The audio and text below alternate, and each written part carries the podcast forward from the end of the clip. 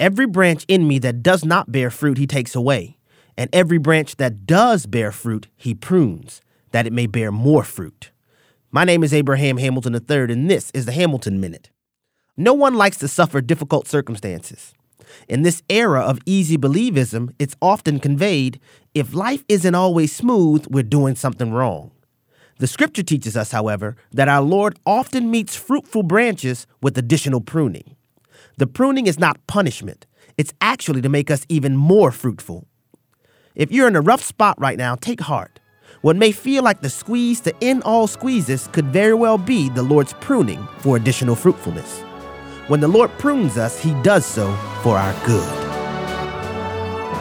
Listen each weekday from 5 to 6 p.m. Central for the Hamilton Corner with Abraham Hamilton III, public policy analyst for the American Family Association.